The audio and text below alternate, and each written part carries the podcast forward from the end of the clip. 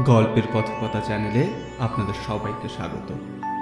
আজকে আমাদের নিবেদন প্রভাত কুমার মুখোপাধ্যায়ের ছোট গল্প বৌচুরি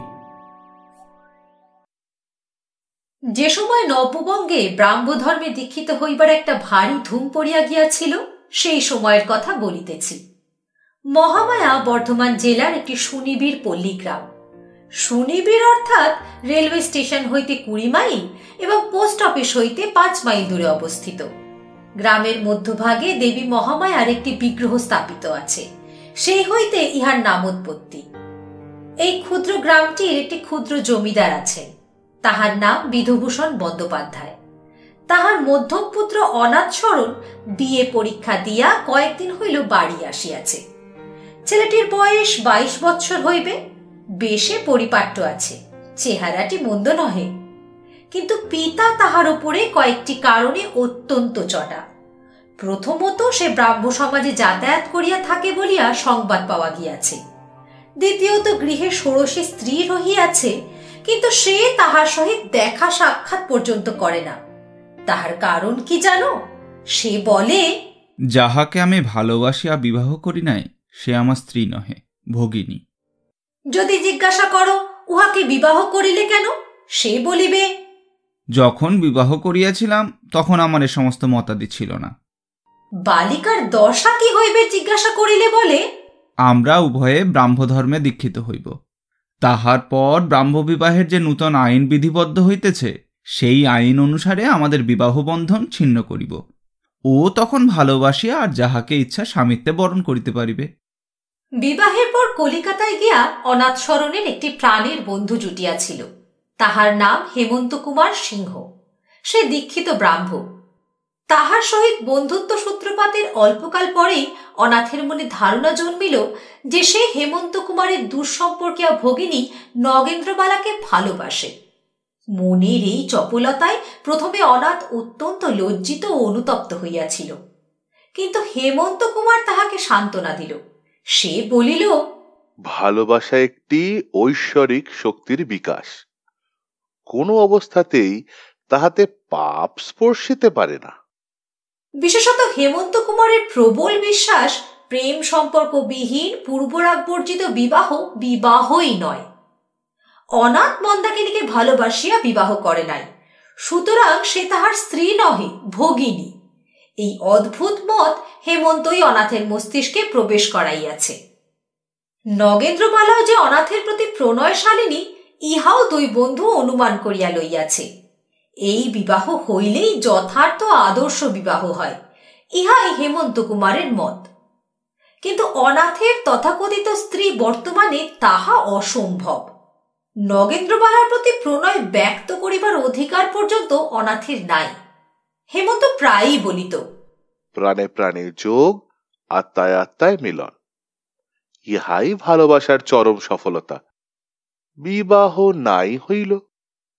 কিন্তু নূতন ব্রাহ্ম বিবাহ আইন হইবার কথা উঠা পর্যন্ত তাহারা অন্যরূপ পরামর্শ করিয়াছে। মধ্যাহ্নকাল বিগত প্রায়। জ্যৈষ্ঠ মাসের পাকা আম পাকানো রৌদ্র বাহিরে ঝাঁঝা করিতেছে। অনাথসরণ বহির্বাটির কক্ষে ডেক্সের সম্মুখে চেয়ারে উপবিষ্ট। এই কক্ষটি তাহার নিজস্ব। এইখানেই রাত্রে শয়ন করে। ভিত্তিগাত্রে কয়েকখানি বিলাতি ছবির সঙ্গে একটি একতারা টাঙানো। প্রভাতে ও সায়ান্নে এইটি বাজাইয়া সে ব্রহ্মসঙ্গীত করিয়া থাকে। গৃহসজ্জার মধ্যে একটি ক্লক, একটি আলমারি, একটি আলনা এবং একটি শয়নের খাট ছাড়া কিছুই নাই। ডেস্কের ভিতর হইতে অনাথ হেমন্ত কুমারের একখানি সদ্যপ্রাপ্ত চিঠি বাহির করিয়া পড়িতে আরম্ভ করিল। তাহার যেখানে যেখানে নগেন্দ্রবালার নাম ছিল, সেখানে সেখানে চুম্বন করিল। চিঠি রাখিয়া চক্ষু মুদ্রিত করিয়া কি যেন ধ্যান করিতে লাগিল। ঠং ঠং করিয়া ঘড়িতে দুইটা বাজিয়া গেল।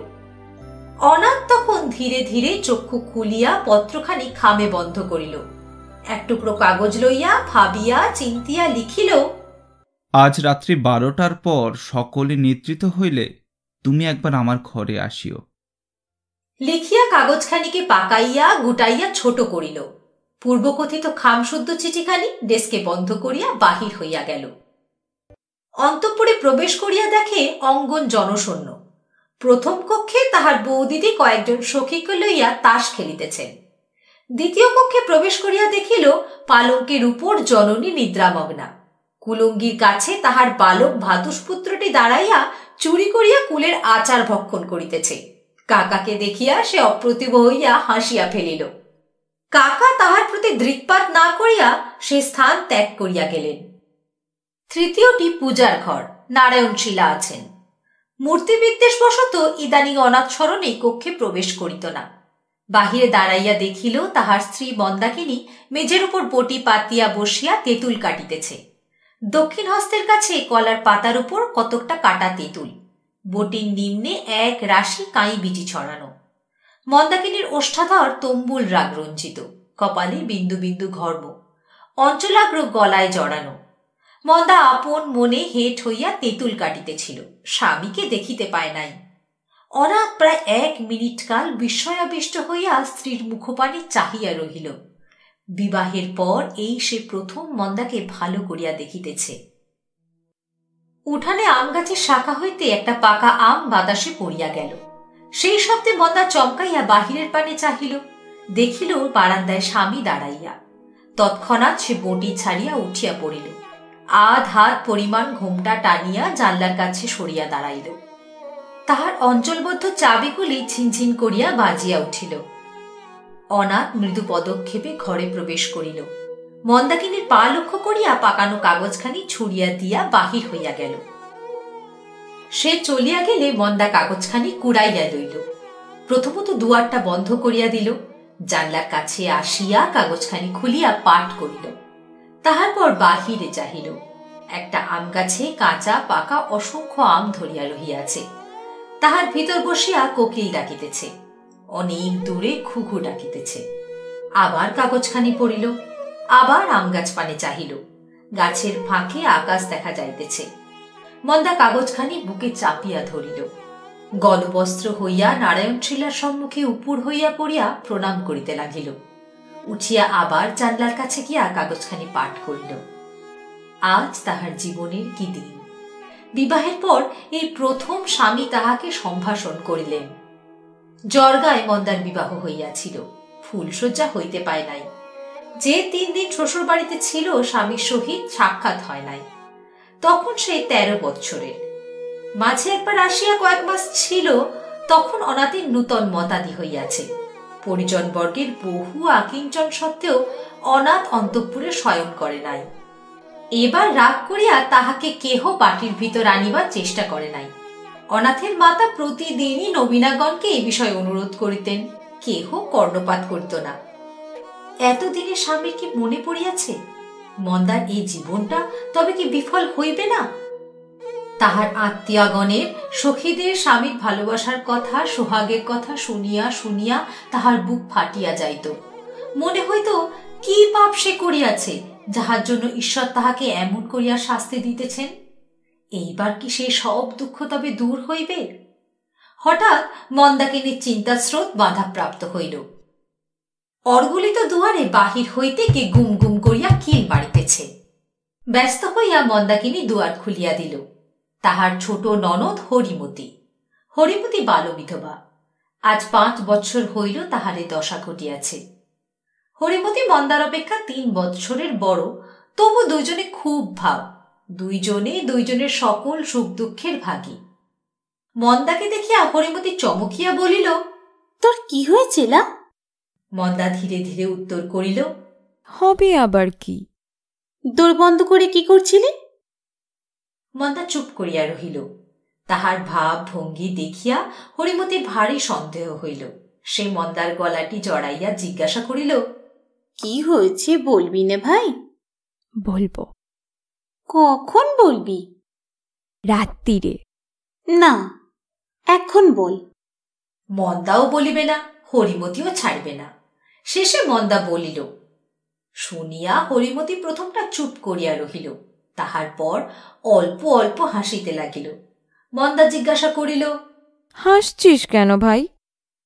হাসছি তোর বরটির রকম দেখে। আমি যা ভেবেছিলাম তাই এবার এসে অবধি ছোড়দার উসখুস করে বেড়ানো হচ্ছে। বলেও ছিলাম বড় বৌদিকে। কি বলেছিলি?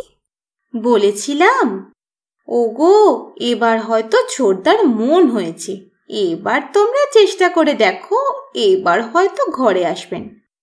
তা বৌদিদি বললেন মন হয়েছে তো আসুক না আমি কি বারণ করেছি নাকি?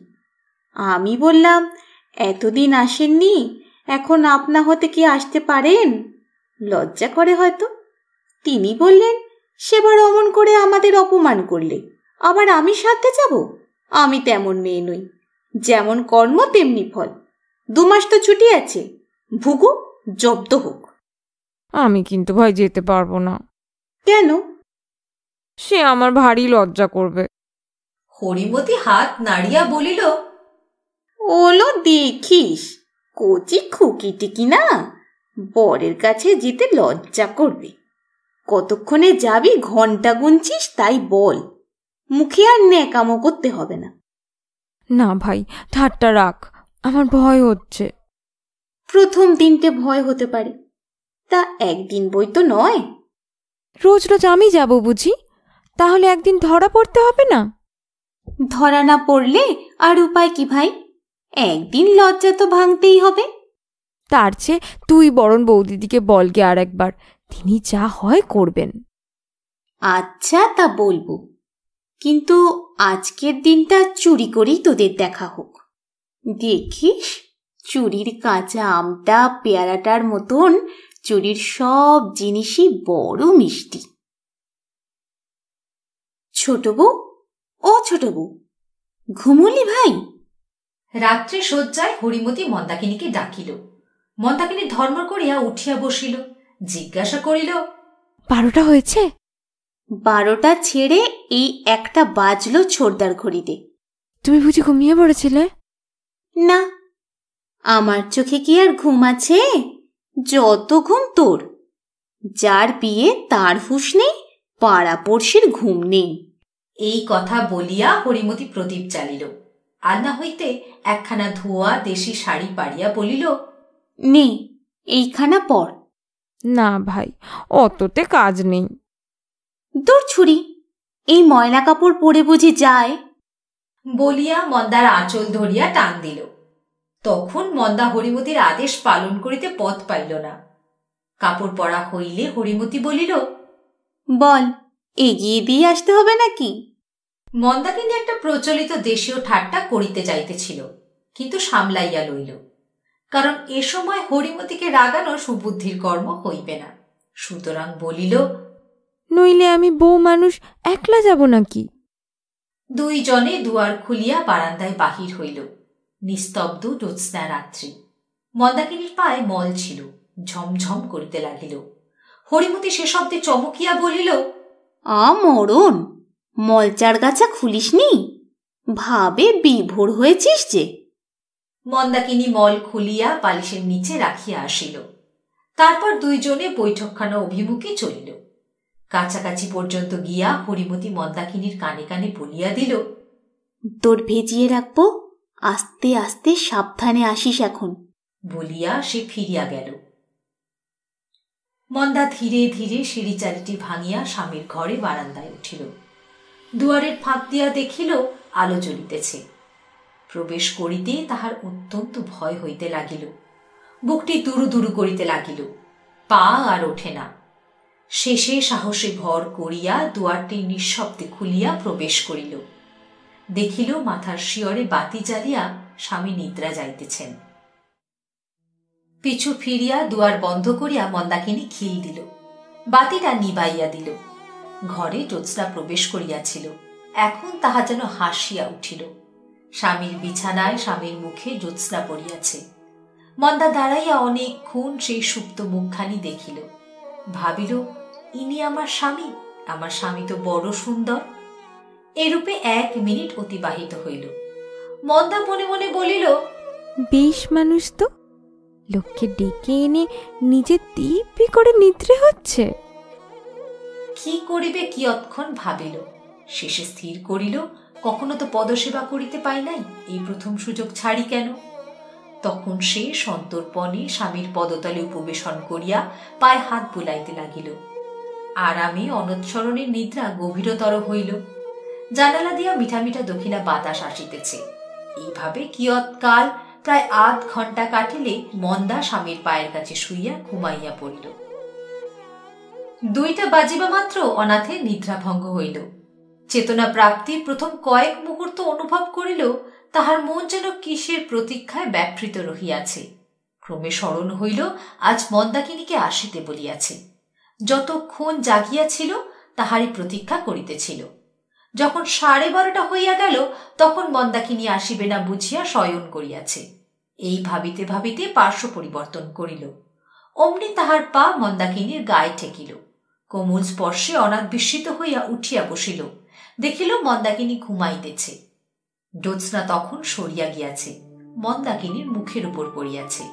সেই আলোকে অনাথ সুপ্তিমগ্না নবযৌবনা পত্নীকে দেখিতে লাগিল। বড় সুন্দর বলিয়া মনে হইল। ঠোঁট দুখানি এক একবার কাঁপিয়া উঠিতেছে। মন্দা বুঝি তখনও স্বপ্ন দেখিতেছিল। স্ত্রীর মুখপানে চাহিয়া অনাথ ভাবিতে লাগিল, এ বড় সুন্দর তো! এ যেন নগেন্দ্রপালার চেয়েও সুন্দর। দুই তিন মিনিট এইভাবে কাটিলে অনাথ সহসা মুখ ফিরাইয়া লইল। চক্ষু বুজিয়া অস্ফুট স্বরে বলিল হে ঈশ্বর আমার হৃদয়ে বল দাও। চন্দ্রলোক হৃদয় দুর্বলতা আনয়ন করে ভাবিয়া অনাথ তাড়াতাড়ি বাতিটা জ্বালিয়া ফেলিল। কেরোসিনের তীব্র আলোকে মনে হইল বুঝি স্বপ্ন জরিমা ভাঙিয়া গিয়াছে। মন্দাকিনীর পায়ে হাত দিয়া তাহাকে জাগাইল। মন্দা উঠিয়া অত্যন্ত সংকুচিত হইয়া পড়িল। কাপড় চোপড়গুলা কিছুতেই যেন আর বাঘ মানে না।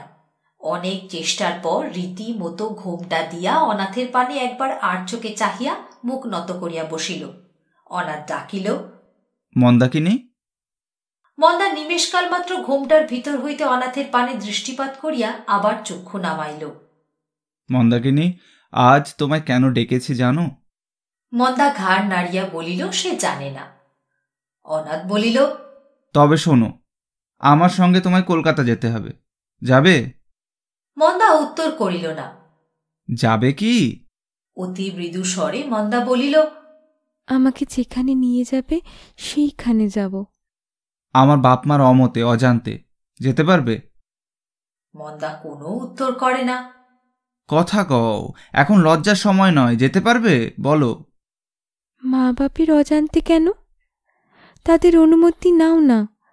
এখন তো সকলেই বিদেশি স্ত্রী নিয়ে যাচ্ছে।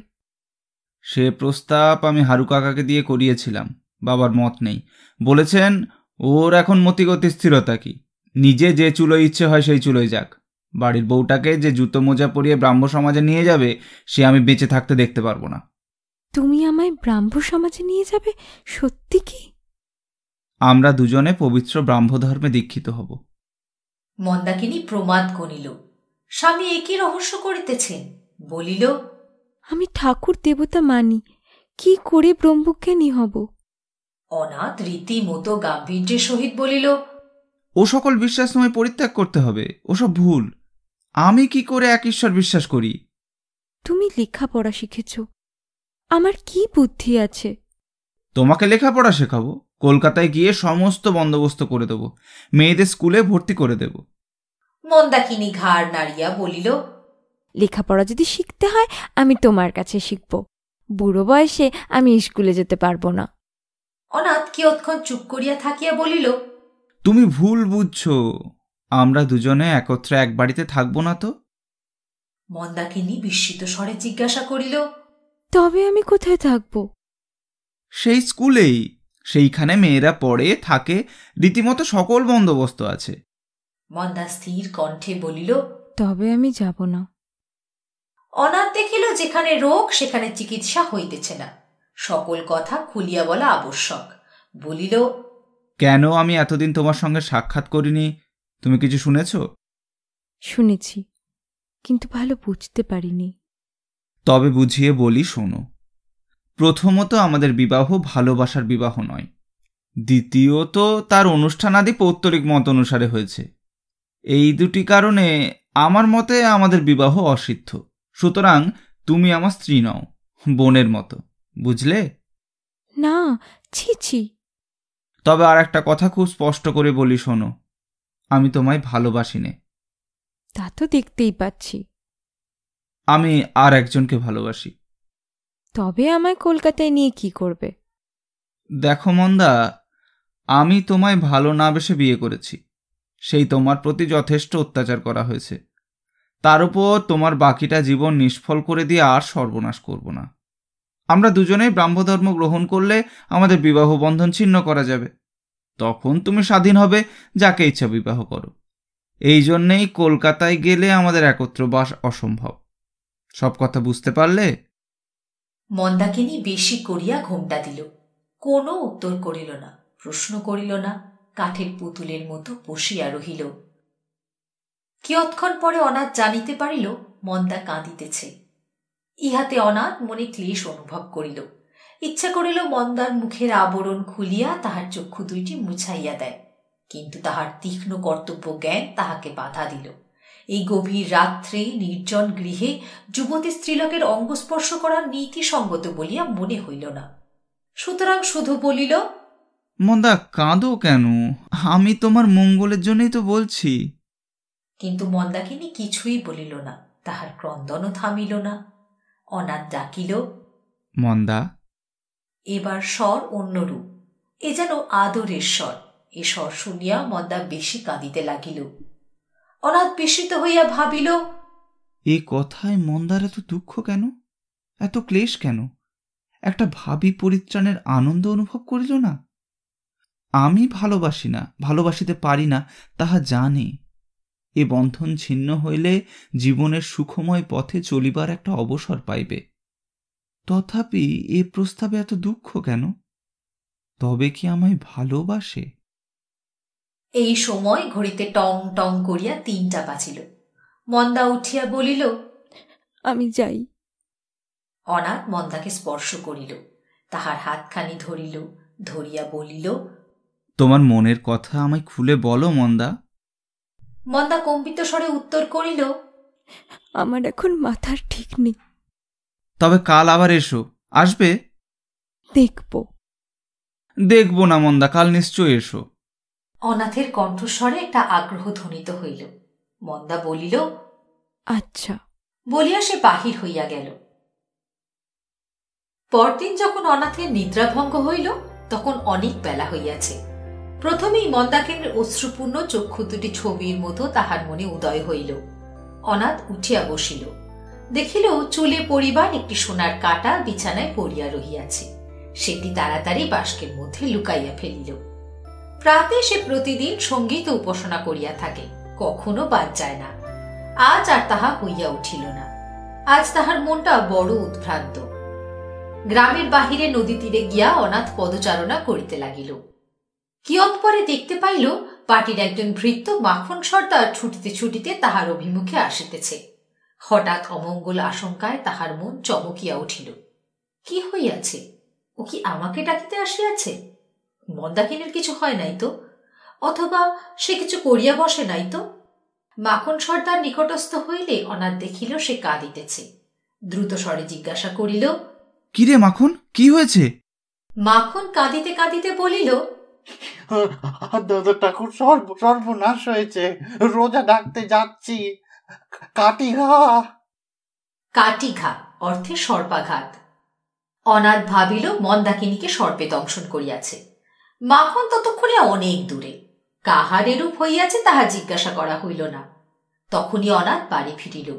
প্রথমে সহজ পদবিক্ষেপ আরম্ভ করিয়াছিল, ক্রমে গতি বৃদ্ধি করিল, পরে দৌড়তে লাগিল। সদর দরজার বাড়িতে আসিতে একটু ঘুরিতে হয়, বাগানের দুয়ার দিয়া প্রবেশ করিল।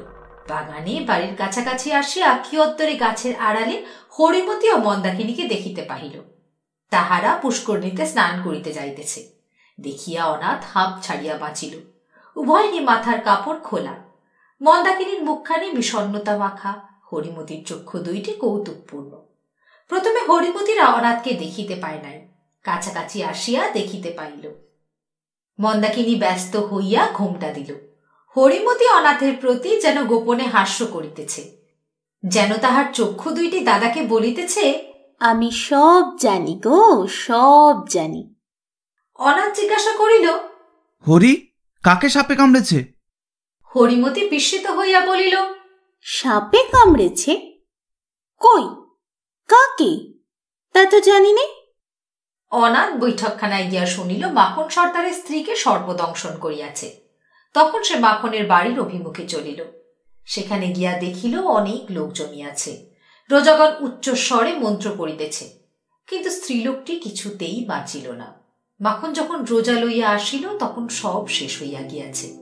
তাই দেখিয়া মাখনের যে কান্না, পাঁচ বৎসরের বালকের মতো ভূমিতে লুটাইয়া লুটাইয়া সে কাঁদিতে লাগিল। অনেকে সেই শোকাবহ দৃশ্য সহ্য করিতে পারিল না। হায় হায় করিতে করিতে সে স্থান পরিত্যাগ করিয়া গেল। অনাথ চক্ষু মুছিতে মুছিতে বাড়ি ফিরিল। অবাক হইয়া ভাবিতে লাগিল, একজন কৃষকের অশিক্ষিত অমার্জিত হৃদয়ে এত ভালোবাসা! ইচ্ছা করিল হেমন্ত কুমারকে আনিয়া একবার এই দৃশ্য দেখায়। সে সর্বদা বলিয়া থাকে, পূর্বরাগ বর্জিত মন্ত্রপড়া বিবাহে ভালোবাসা কিছুতেই জন্মিতে পারে না। তাহা একেবারেই অসম্ভব। বাড়ি পৌঁছিয়া দেখিল হেমন্ত কুমারের একখানি পত্র আসিয়াছে। সত্যমেব জয়তে, কলিকাতা, সতেরোই জ্যৈষ্ঠ সোমবার। প্রিয় ভ্রাত গতকল্য তোমাকে যে পত্রখানি লিখিয়াছি তাহা প্রাপ্ত হইয়া থাকিবে। অন্য একটা সুসংবাদ আছে।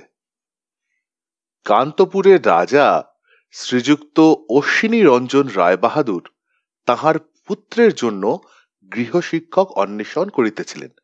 বৈকালে দুই ঘণ্টা পড়াইতে হইবে। বেতন পঞ্চাশ টাকা। আমি ইহা শ্রবণ করিয়া তাহার সহিত সাক্ষাৎ করিয়াছি।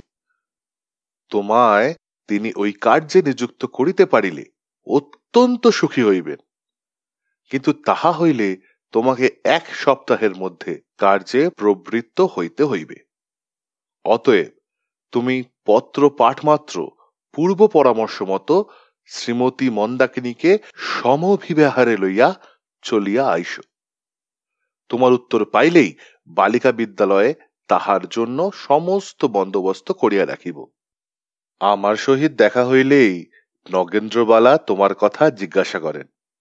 তোমার প্রতি তাহার প্রেম যে উত্তরোত্তর বৃদ্ধি পাইতেছে, তাহাতে সন্দেহ নাই। ভগিনী মন্দাকিনীকে লইয়া আসা সম্বন্ধে তুমি কিছুমাত্র দ্বিধা বা শঙ্কা করিও না। যদি বাধাপ্রাপ্ত হও, তো স্মরণ করিও, পৃথিবীতে অধিকাংশ শুভকার্য সম্পাদনেই বাধা অতিক্রম করিতে হইয়াছিল। ঈশা স্বীয় প্রিয় ধর্ম প্রচার করিবার জন্য আপনার প্রাণ পর্যন্ত দিতে কুণ্ঠিত হয় নাই। সর্বমঙ্গল বিধাতা তোমার সহায় হও ভবদীয়, শ্রী হেমন্ত কুমার সিংহ। অনাথ হেমন্ত কুমারের পত্রের কোনো উত্তর দিল না। মন্দাকিনীর অশ্রু মাখা মুখখানি কেবল তাহার মনে পড়িতে লাগিল। সে যে সম্মত নয়, সে যে ভারী দুঃখিত। কি করিয়া তাহাকে কলিকাতায় লইয়া যাইবে? অদ্য প্রভাতে মাখন সর্দারের ব্যাপার দেখিয়া তাহার মত ও বিশ্বাসে একটু আঘাত লাগিয়াছে। হয়তো মন্দাকিনী তাহাকে ভালোবাসে, তাই বিবাহ বন্ধন ছিন্ন করিবার প্রস্তাবে সে অত দুঃখাতুর। বিবাহের পূর্বে প্রণয় সঞ্চার না হইলে পরে যে তাহা হইবেই না, তাহার স্থিরতা সম্বন্ধে অনাথের মনে সংশয় উপস্থিত হইয়াছে। সন্ধ্যা বেলায় তাহার ভাতুষপুত্রটি আসিয়া তাহার হাতে একটি পত্র দিয়া সবেগে পলায়ন করিল। খাম আঠা দিয়া বন্ধ। ভেতরে চিঠি রহিয়াছে, অথচ কোনো শিরোনাম নাই। অনাথ খামখানি ছিঁড়িয়া চিঠি বাহির করিয়া পড়িল। তাহাতে লেখা আছে প্রিয় তমেশু তুমি আমায় যেখানে লইয়া যাইবে, যাইতে প্রস্তুত আছি। যে দিন যে সময়ে বলিবে, আমি তোমার অনুগামিনী হইব। আজ রাত্রে সাক্ষাৎ করিতে পারিব না। চরণাশ্রিতা দাসী, শ্রীমতী মন্দাকিনী দেবী। এই পত্র পাইয়া অনাথ ভারী বিস্মিত হইল। চাইতে প্রস্তুত? বিবাহ বন্ধন ছিন্ন করিতে আর দুঃখ নাই? কয় পংক্তি অনাথ বারংবার পাঠ করিল। যদি দুঃখ নাই, তবে ভালোবাসে না। অথচ লিখিয়াছে প্রিয়তমিশু চরণাশ্রিতা দাসী। ইহার অর্থ কি? ভাবিয়া চিন্তিয়া শেষে স্থির করিল, ওগুলো বাধাগত, ওগুলার বিশেষ কোনো অর্থ নেই। কিন্তু এই সিদ্ধান্তে উপনীত হইতে তাহার মনে ব্যথা বাজিয়া উঠিল। কিন্তু তাহা ক্ষণিক মাত্র। মনকে সে দুই তারা দিয়া জিজ্ঞাসা করিল, সে তোমাকে ভালোবাসে না, তাহাতে তোমার কি? মন বলিল, না, তাহার জন্য আমার কিছু মাত্র মাথা ব্যথা নাই। নগেন্দ্রবালার মানসী প্রতিমাকে সে অত্যন্ত আগ্রহের সহিত বুকে চাপিয়া ধরিল। ভাবিল, আর একদিনও বিলম্ব করা হইবে না। কল্লই মন্দাকিনীকে লইয়া কলকাতায় যাত্রা করিতে হইবে। রাত্রি একটার সময় বাহির হইবে। দুই ক্রোশ দূরে রতনপুর গ্রাম, সে অবধি পদব্রজে যাইবে। সেখান হইতে গরুর গাড়ি করিয়া স্টেশনে যাইবে। তারকেশ্বর দিয়া যাইলে আট ক্রোশ, পাণ্ডুয়া দিয়া যাইলে এগারো ক্রোশ। পাণ্ডুয়া দিয়া যাওয়াই শ্রেয়। গ্রামের লোকজনের সঙ্গে দেখা হইবার সম্ভাবনা থাকিবে না। একটু দূর হইবে, বিলম্ব হইবে, তা আর কি হইবে? সারা রাত্রি তাহার নিদ্রা হইল না। ভবিষ্যৎ সম্বন্ধে নানা প্রকার কাল্পনিক আয়োজনে তাহার মস্তিষ্ক অত্যন্ত উষ্ণ হইয়া পড়িল। পরদিন সকালে উঠিয়াই মন্দাকিনীকে লিখিল প্রিয় ভগিনী আজ রাত্রে একটার সময় যাত্রা করিতে হইবে। ওই সময় আমার ঘরে আসিও। জিনিসপত্রের মধ্যে দ্বিতীয় একখানি বস্ত্র ভিন্ন আর কিছু লইও না। শ্রী অনাথ শরণ বন্দ্যোপাধ্যায়। রাত্রি একটার সময় স্ত্রীকে চুরি করিয়া অনাথ পলায়ন করিল। দুই দিন পরে বেলা বারোটার সময়, যখন পাণ্ডুয়ার বাজারে অনাথসরণ গুসটক হইতে মন্দাকিনীর সহিত অবতরণ করিল, তখন রৌদ্র অত্যন্ত প্রচণ্ড ভাব ধারণ করিয়াছে। দুজনেই সেদাক্ত কলেবর। গাড়ি ভাড়া চুকাইয়া দিয়া অনাথ একটা দোকানে উঠিল। দোকানে অভ্যর্থনা করিয়া মাদুর বিছাইয়া তাহাকে বসাইল। একটা ঝি আসিয়া মন্দাকিনীকে আড়ালে স্ত্রীলোকদের বসিবার স্থানে লইয়া গেল। সেই ঘরের পশ্চাতেই বারান্দা। বারান্দার নিম্নেই একটা প্রকাণ্ড দীর্ঘিকা। জল বড় নির্মল। মন্দাকিনীর শরীর বড় উত্তপ্ত। পিপাসায় কণ্ঠাগত প্রাণ। ঝিকে বাজার করিতে পাঠাইয়া মন্দাকিনী স্নান করিতে নামিল। তখনও সে যথেষ্ট বিশ্রাম করে নাই। গায়ের ঘাম পর্যন্ত মরে নাই। যতক্ষণ জি ফিরিল না, ততক্ষণ আধ ঘণ্টা হইবে মন্দা জলে পড়িয়া রহিল। জি আসিলে উঠিয়া মাথা গা মুছিয়া রান্না চড়াইয়া দিল। এই অত্যাচারের প্রতিফল পাইতে কিছু মাত্র বিলম্ব হইল না। রন্ধন সমাপ্ত হইবার পূর্বেই মন্দা প্রবল জ্বরে আক্রান্ত হইল। অনাথ স্নান করিয়া জল খাইয়া স্টেশনে গিয়াছিল গাড়ির খবর লইতে এবং হেমন্ত কুমারকে টেলিগ্রাম পাঠাইতে। ফিরিয়া আসিয়া দেখে এই ব্যাপার। মন্দার গায়ে হাত দিল, গা একেবারে পুড়িয়া যাইতেছে। চক্ষু দুইটি জবা ফুলের মতো লাল বর্ণ। শীতে হাত পা ঠক ঠক করিয়া কাঁপিতেছে। সঙ্গে না আছে বিছানা বালিশ না আছে বাহুল্য বস্ত্র। মন্দা কি সেই বা শয়ন করে কি বা গায়ে দেয়? অনাথ বলিল একটু অপেক্ষা করো আমি একখানা কম্বল চেয়ে এনে বিছানা করে দিচ্ছি। তুমি আগে খেতে বসো তোমাকে ভাত বেড়ে দিই তারপর শোবো এখন। পাগল এখন ভাত বাড়তে হবে না। তোমার এমন অসুখ আমি কি খেতে পারি? মন্দা কাঁপিতে কাঁপিতে বলিল আমার অসুখ তা কি? তা বলে তুমি উপবাসী থাকবে? দুদিনের কষ্টে তোমার মুখ শুকিয়ে আধখানি হয়ে গেছে। অনাথ দোকানের নিকট হইতে চাহিয়া একখানা বালাপোষ আর খান দুই দিন কম্বল লইয়া আসিল। সেইগুলি দিয়া বিছানা করিয়া মন্দাকে বলিল শোবে এসো। ও কি কথা? তুমি না খেলে আমি শোবো না। অনাথ শুনিল না মন্দাকিনীকে শয়ন করাইল। বিছানায় শুইয়া মন্দাকিনী দুই তিনবার বলিল ভাত বেড়ে নিয়ে খাও তুমি আপনি। ঠান্ডা হয়ে গেলে খেতে কষ্ট হবে। কিন্তু আর বেশিক্ষণ জিদ করিবার শক্তি তাহার রহিল না। অল্পে অল্পে জ্বর ঘরে অচেতন হইয়া পড়িল।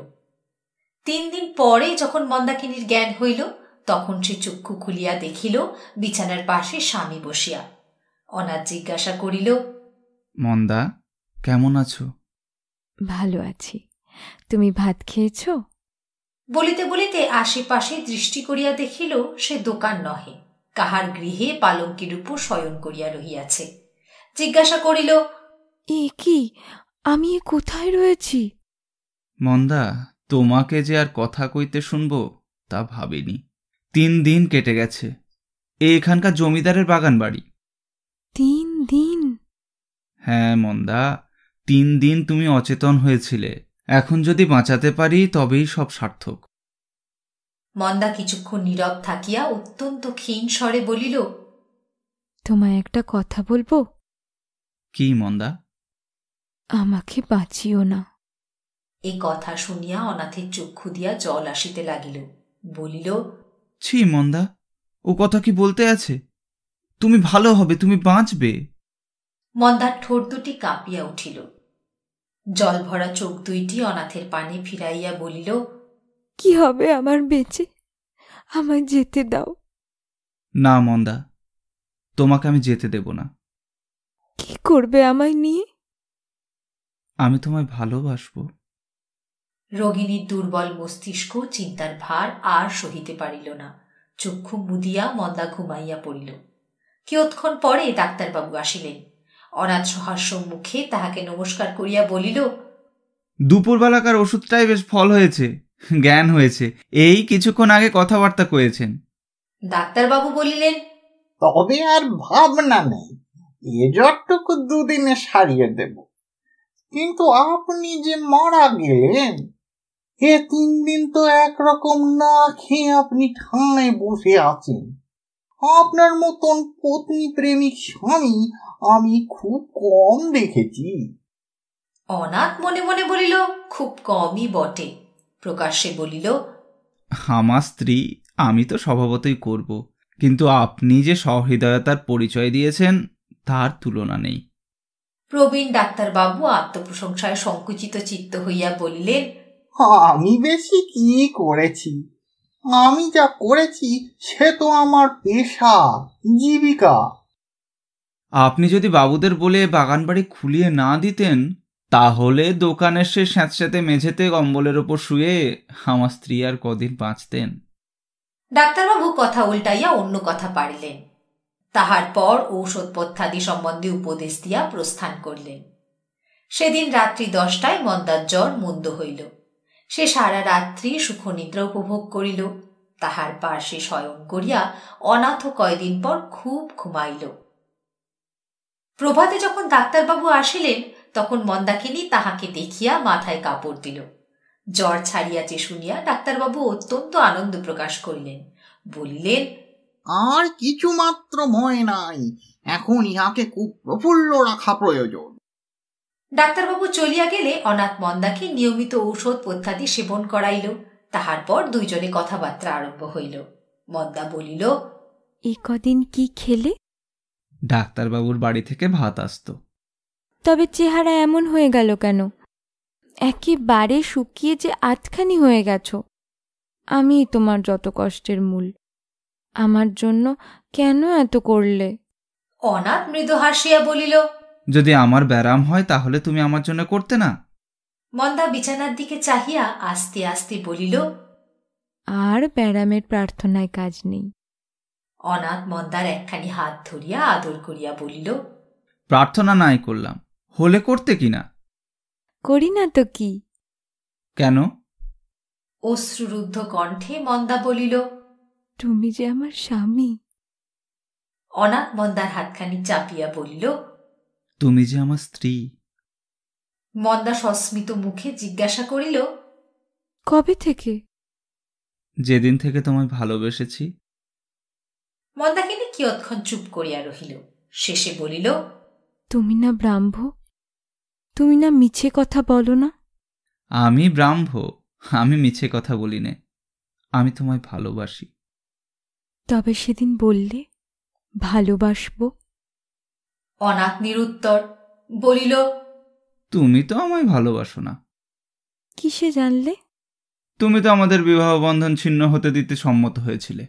তাই তো কলকাতায় যাচ্ছিলে। তা বুঝি। কি তবে? আমি বুঝি আসতে চেয়েছিলাম। ঠাকুরজিই তো আমাকে পাঠালে। তার ভারী ইচ্ছে তোমার আর একটা বিয়ে হয়? হ্যাঁ পাত্রও ঠিক করে দিয়েছিল। কি? যমরাজ। অনাথ হাসিতে লাগিল। মন্দা বলিল ঠাকুরজি বলেছিল তোকে যেমন দাদা বাড়ি থেকে চুরি করে নিয়ে যাচ্ছে তুই তেমনি পথে তার মন ডাকাতি করবি। না যদি পারিস তবে অনাথ বাধা দিয়া বলিল তবে এই বিয়ের বন্দোবস্ত? তা ডাকাতেই করেছ বটে। এদিকে অন্য বিয়ের যোগার যন্ত্রটিও বেশ করে তুলেছিলে। কিন্তু সে ভালোবাসার বিয়ে হচ্ছিল না। তাই ব্যাঘাত হলো। কখন আমি তোমার মনে ডাকাতিটে করেছি শুনতে পাইনি। সেসব পরে বলব। কখন করেছি সেইটে বলো না। কখন? যেদিন আমার বিছানার পাততলায় শুয়ে ঘুমোচ্ছিলে, তখন আরম্ভ করেছ আর কি। তারপর সারা পথে। চাণক্য পণ্ডিত পুতগণের প্রতি উপদেশ দিয়াছেন ঘৃত কুম্ভ সমা নারী এবং তপ্তাঙ্গর সম পুরুষকে একত্রে স্থাপন করিবে না, করিলে বিপদ ঘটিতে পারে। সেই নরনারী যদি স্বামী স্ত্রী হয় এবং তাহাদের বয়স যদি তরুণ হয়, তাহা হইলে কি আর রক্ষা আছে? মন্দা অল্প হাসিতে হাসিতে বলিল পথে কেন তবে আত্মসমর্পণ করনি? অনাথ কিছু না বলিয়া স্ত্রীর মুখের পানে চাহিয়া রহিল। মন্দা মৃদুস্বরে বলিল নগেন্দ্রবালা? আমার স্বামীকে নগেন্দ্রবালা নেবে? নগেন্দ্রবালার বড় সাধ্যি? চলো একবার কলকাতায়। তাকে আমি দেখব। কলকাতায় তো যাব না পশ্চিমে যাব তোমার শরীর সারাতে। মন্দা একথা যেন কানে তুলিল না। জিজ্ঞাসা করিল সত্যি সে তোমায় ভালোবাসে? তাহলে তো তার ভারী দুঃখ হবে। সে আমায় ভালোবাসে কিনা সেই জানে আর ঈশ্বর জানেন। বলেনি? জিজ্ঞাসা করনি? তার সঙ্গে কখনো কথা হয়নি। তুমি ভালোবাসতে তা সে জানে? কি করে জানবে? মন্দা অভিমান ভরে বলিল সে না জানুক। তুমি তো বাঁচতে। কই আর বাঁচতাম? তাহলে তুমি এত শীঘ্র এত সম্পূর্ণভাবে আমাকে জয় করলে কি করে? এই ঘটনায় প্রমাণ হয়ে গেল আমি যথার্থ ভালোবাসতাম না। শুধু চোখের ভালোবাসা ছিল অন্তরে প্রবেশ করেনি। তার বিদ্যা তার বুদ্ধি তার আচার ব্যবহারের সৌন্দর্য এই সমস্ত আমাকে মুগ্ধ করেছিল। দুই দিন পরে মন্দা পথ্য পাইল। দুইটি দিন দুইজনে বাগান বাড়িতে বড়ই আনন্দে যাপন করিল। আজ সন্ধ্যায় ডাক্তারবাবুদের বাড়ি নিমন্ত্রণ খাইয়া কল্লপ্রভাতের গাড়িতে তাহারা মুঙ্গের যাত্রা করিবে, সমস্ত ঠিকঠাক। সন্ধ্যার পর ডাক্তারবাবুর বৈঠকখানায় বসিয়া অনাথ হেমন্ত কুমারের নিকট হইতেই পত্র পাইল। ব্রহ্ম কৃপাহি কেবলম। কলিকাতা, পঁচিশে জ্যৈষ্ঠ, মঙ্গলবার। প্রিয় ভ্রাত ভগিনী মন্দাকিনীর অসুস্থতার সংবাদে অত্যন্ত দুঃখিত হইলাম। ঈশ্বর শীঘ্র তাহার আরোগ্য বিধান করুন। আজ তোমায় একটি দারুণ দুঃসংবাদ দিব, প্রস্তুত হও। তুমি বলিয়াছিলে, তোমার দৃঢ় বিশ্বাস নগেন্দ্রবালা তোমাকে ভালোবাসেন আমারও বিশ্বাস তাহাই ছিল, কিন্তু কল্ল সন্ধ্যাকালে আমার সে ধারণা চূর্ণ হইয়াছে। শুনিলাম শরতের সঙ্গে নগেন্দ্রবালার বিবাহ স্থির। আরও শুনিলাম, দুই বৎসর হইতে তাহারা পরস্পরের প্রণয়ে আবদ্ধ। সুতরাং নগেন্দ্রবালার ব্যবহারে তুমি যে অনুমান করিয়াছিলে, তোমার প্রতি তিনি প্রণয়বতী, তাহা তোমার ভ্রান্তি মাত্র। এখন তুমি কি করিবে? এ দুঃসহ শোক কেমন করিয়া বহন করিবে? তোমার আর একটা ভুল হইয়াছে। হিন্দু মতে যে বিবাহ সম্পন্ন হইয়াছে, নূতন ব্রাহ্ম বিবাহ আইনের সঙ্গে তাহার কোনো সম্পর্ক নাই। সুতরাং তোমরা উভয়ে ব্রাহ্ম হইলেও সে সম্বন্ধ ছিন্ন করিবার পথ বন্ধ। তুমি কি কলিকাতায় আসিবে?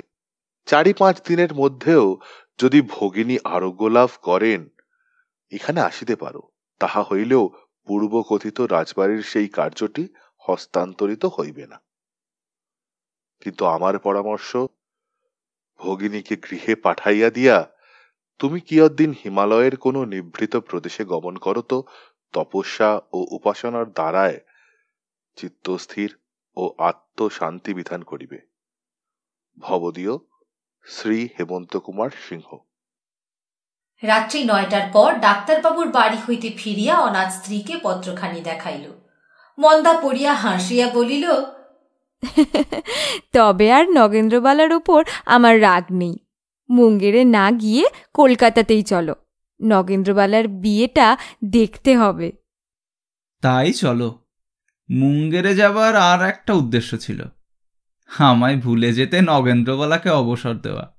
শুনিয়া মন্দাকিনী ভারী অভিমানের ভান করিল বলিল তাই যখন মনের কথা খুলে বললেই তো হতো। বলা হলো তোমার শরীর সারাবার জন্যে পশ্চিমে যাচ্ছি। বাহিরে অন্ধকার বকুল গাছে একটা কোকিল বসিয়াছিল। সে হয়তো মানবের ভাষা বুঝিতে পারে। বুঝি মন্দাকিনীর ছলনাময় মান কথা শুনিয়া সে ভারী আমোদ পাইল। তাই মুহুর মুহু ঝঙ্কার দিতে আরম্ভ করিল।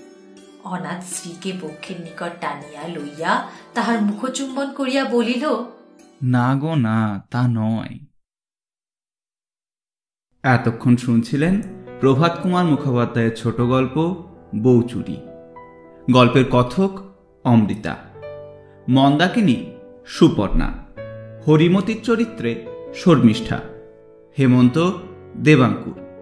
ডাক্তার, মাখন ও আবহে শাগ্নিক। প্রচ্ছদ সৌমিক সম্পাদনা গোর্কি। অনাথের চরিত্রে এবং সূত্রধার আমি অনিমেষ।